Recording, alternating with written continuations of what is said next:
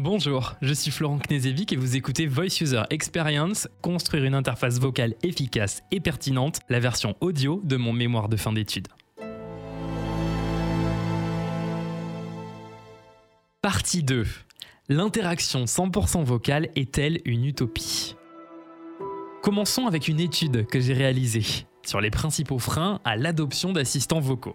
J'ai souhaité faire cette étude pour mieux comprendre les raisons pour lesquelles les assistants vocaux et aussi les enceintes connectées sont utilisés encore de manière marginale. Et pour cela, j'ai organisé une étude avec 222 euh, répondants qui étaient à la fois des personnes qui possèdent un assistant ou une enceinte et ceux qui n'en ont pas du tout ou n'en font pas l'usage. Sur la totalité des personnes interrogées, tout le monde possède un assistant vocal au moins sur son smartphone. Ça, c'est certain. Il y a 138 personnes qui l'utilisent et 152 qui utilisent une enceinte connectées. Le volume d'enceintes connectées euh, est assez surprenant, mais il s'explique euh, lorsque l'on interroge sur les raisons de l'achat. Amazon et Google ont conduit ces trois dernières années une politique massive, euh, une campagne avec les distributeurs pour promouvoir à bas prix, voire gratuitement cet équipement. Ce qui fait que beaucoup de foyers en sont équipés, même s'ils ne l'utilisent pas forcément. On note également que ce sont majoritairement les hommes qui utilisent le plus les interfaces vocales, 75% pour les enceintes connectées, 72% pour les assistants vocaux, et c'est Siri qui domine, tant sur sa notoriété que son utilisation. Alexa fait partie des interfaces les plus connues, mais c'est la troisième, la plus utilisée, derrière l'assistant Google.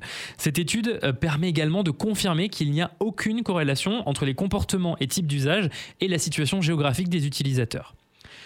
Tout d'abord, j'ai interrogé les possesseurs d'au moins un dispositif. Ils ont confié être plutôt satisfaits de leur appareil, ils donnent à leurs assistants vocaux hardware ou software, la note moyenne de 4 sur 5.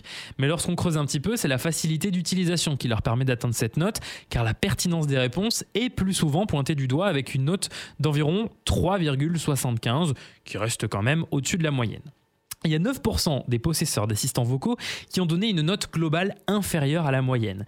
Ils avaient obtenu l'enceinte en cadeau ou par curiosité et non pour une utilisation prédéfinie. C'est ce que j'ai retenu. Et ils s'en servent généralement pour des fonctionnalités de musique avec la commande vocale de manière purement accessoire. Il révèle beaucoup l'inefficacité des réponses apportées par l'assistant, il ne trouve pas toujours la réponse, il ne comprend pas bien la question, voilà ce qu'ils ont dit, et certains souhaitent plus d'interaction entre les applications de leur smartphone euh, et leur assistant vocal pour permettre une utilisation qu'ils pourraient vraiment qualifier de main libre.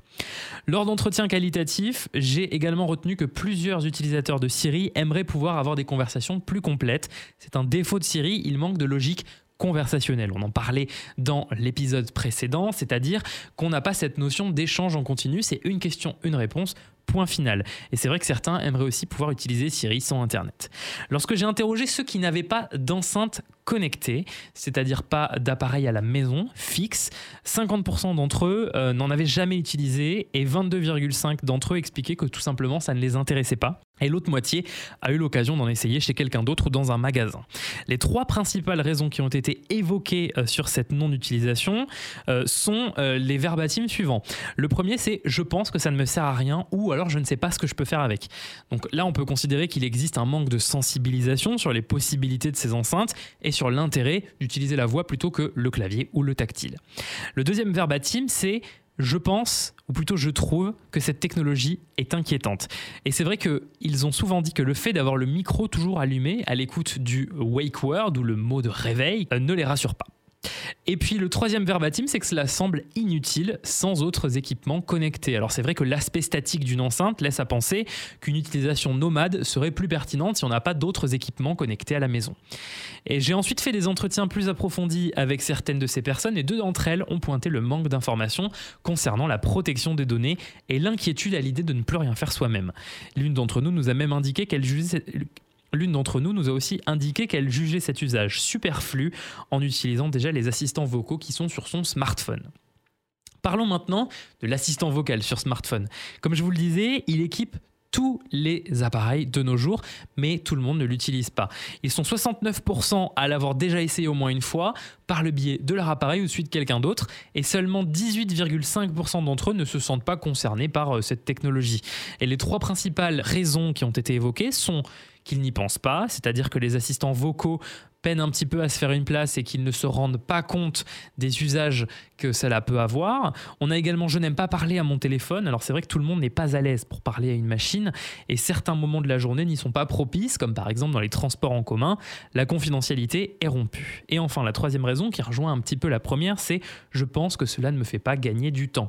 C'est là aussi un manque de sensibilisation aux possibilités des assistants vocaux et à l'intérêt d'utiliser la voix. Alors beaucoup ont pointé l'aspect intrusif durant les entretiens. Le rejet de parler à un appareil, eh bien, il est beaucoup plus fréquent euh, dans le cas des assistants sur smartphone que pour les enceintes connectées. Euh, c'est probablement parce qu'une utilisation à domicile est plus confidentielle qu'en extérieur, puisque notre smartphone est partout, tout le temps dans notre poche. J'ai également interrogé les répondants sur leur connaissance des, enceintes, sur leur connaissance des enceintes avec écran, comme par exemple le Google Nest Hub ou encore la Lenovo Smart Clock. Ce sont des enceintes connectées qui possèdent un écran qui sert de complément. Eh bien, un tiers d'entre eux ne les connaissaient pas et 54% des répondants disent qu'ils accordent de l'intérêt à ce type de produit. Lorsque j'ai questionné cet engouement, le principal argument c'était que le fait d'obtenir une confirmation ou une réponse visuelle pouvait quelquefois être plus adapté qu'une réponse sonore ou pouvait permettre de mieux comprendre l'information. C'est justement ce qui va nous permettre de faire euh, la transition avec le chapitre suivant. Est-il possible ou pas de s'affranchir d'une interface visuelle? Eh bien dans l'étude que j'ai fait, j'ai constaté que l'intérêt pour les interfaces vocales avec écran sont euh, de forts vecteurs d'adaptation à cette technologie. Les fabricants ont identifié cette opportunité eux aussi puisque le marché est grandissant depuis ces deux dernières années. Alors, est-ce que c'est une caractéristique bonus qui permet plus d'interaction, ou alors une fonctionnalité qui est vraiment indispensable à la bonne utilisation des interfaces vocales? Eh bien tout d'abord, il faut savoir qu'il existe deux types d'interfaces combinant le vocal et le visuel. D'abord, on a les interfaces vocales avec indicateurs visuels. Par exemple, les enceintes Amazon Echo ou Google Home font partie de cette catégorie parce qu'elles n'ont pas d'écran, mais elles ont des indications lumineuses, des petites LED qui nous permettent de connaître l'état de l'assistant vocal. Est-ce qu'il est à l'écoute? Est-ce qu'il est en train de chercher la réponse? Etc. Et puis on a les interfaces avec écran, je vous le disais, le Google Nest Hub ou encore le Amazon Echo Show, qui ont la particularité d'avoir cet écran qui amène un complément d'information aux requêtes vocales. Attention, ce ne sont pas des tablettes, c'est-à-dire que leur utilisation est limitée à l'affichage des requêtes qui ont été faites par le biais de la voix, par exemple la météo, lancer une vidéo sur YouTube, etc. On a également les euh, interfaces vocales intégrées à une interface visuelle. C'est donc euh, les fameux assistants vocaux euh, Siri, Google Assistant qui sont intégrés à nos smartphones ou encore des applications comme Sensely par exemple qui est un chatbot de santé. Ces technologies-là en fait ont l'avantage de permettre de faire l'interaction soit par le toucher, soit par la voix. On peut donc choisir en fonction du contexte ce qu'on préfère utiliser. La combinaison de l'interface vocale et visuelle, ça offre beaucoup d'avantages. Déjà, il y a certaines interactions qui n'ont de sens qu'avec une interface visuelle. Par exemple, si je reprends cette application Sensely, euh, on peut choisir si on veut toucher la réponse ou bien la dire à l'oral. Eh bien, il y a certaines questions qui ont plus de facilité à être traitées par le biais de la voix. Par exemple, si le bot demande comment vous sentez-vous, il encourage l'utilisateur à répondre avec euh, ouverture et donc il existe un grand nombre de possibilités ce qui serait très compliqué à mettre en place par le biais d'une liste interminable visuelle sur laquelle on pourrait appuyer. Dans l'étude qualitative que j'ai réalisée, j'ai interrogé 6 personnes, 3 possesseurs d'enceintes connectées et 3 personnes qui n'utilisent aucun dispositif vocal. Et je voulais leur demander comment nous pourrions mettre en place une interface vocale plus pertinente pour pallier aux problématiques qu'on avait détectées lors de l'étude. Donc pour ce faire, j'ai demandé aux possesseurs d'enceintes connectées s'ils avaient déjà acheté quelque chose par le biais de leur enceinte. Par exemple, commander un produit sur Amazon avec Alexa ou alors, s'ils utilisent Google Home, pourquoi pas, de commander un Uber. Ils m'ont indiqué tous, sans exception, qu'ils n'avaient jamais essayé et que même s'ils connaissaient cette fonctionnalité, ils avaient peur de faire une erreur et pensaient que ce ne serait pas fiable. Raphaël, par exemple, qui possède un Amazon Echo, m'a dit Je veux vraiment confirmer manuellement que j'ai bien choisi le bon produit et je veux être sûr du prix que je vais payer. J'ai demandé ensuite aux trois personnes qui n'avaient pas d'assistants vocaux de tenter de poser des questions, celles de leur choix, euh, à mon assistant Google euh, par le biais de leur micro. Il y a eu au total 12 questions posées, il y a 25% d'entre elles qui n'ont pas pu aboutir à une réponse de l'assistant et 33% d'entre elles qui ont été jugées incomplètes par la personne qui les a posées. Ça veut dire que dans plus d'un cas sur deux, l'interrogé m'a dit qu'il était obligé de continuer sur son smartphone ou son ordinateur pour chercher l'information qu'il avait demandé au départ car c'était insuffisant.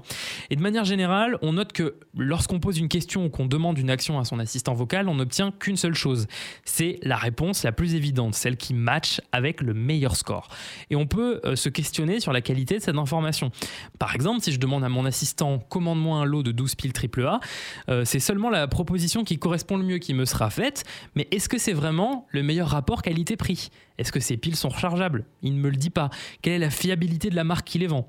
Eh bien, de la même manière, si je demande euh, que s'est-il passé lors de la prise de la Bastille, l'assistant vocal ne va faire que me retranscrire cette requête sous forme de recherche et me retourner le premier résultat qu'il obtient.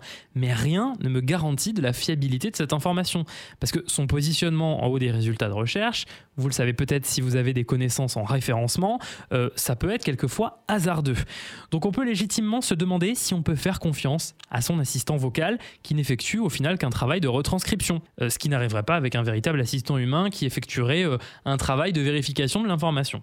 Lors de cette étude quantitative, j'ai aussi demandé à tous les utilisateurs d'interface vocale dans quelles circonstances ils préféraient bénéficier d'une confirmation visuelle par le biais d'un écran. Alors, les utilisateurs ont répondu que les moments les plus pertinents pour avoir une confirmation visuelle, c'était lorsqu'ils demandent la météo, l'heure ou encore le trafic, qu'ils veulent un itinéraire, des horaires de commerce par exemple, avoir les actualités, poser des questions ou encore faire un achat de produits ou services. On constate souvent que lorsqu'il s'agit d'interactions en un tour, par exemple activer le réveil ou lancer une musique, l'indication visuelle n'est pas nécessaire pour eux. Par contre, pour les requêtes plus complexes, donc comme je disais un acte d'achat, l'écran permet de garder confiance et de se rassurer tout au long du processus. En revanche, dans la grande majorité des fonctionnalités d'un assistant vocal, la possibilité d'avoir une interface visuelle permet d'accroître la confiance que nous lui accordons et de mieux contrôler les réponses obtenues.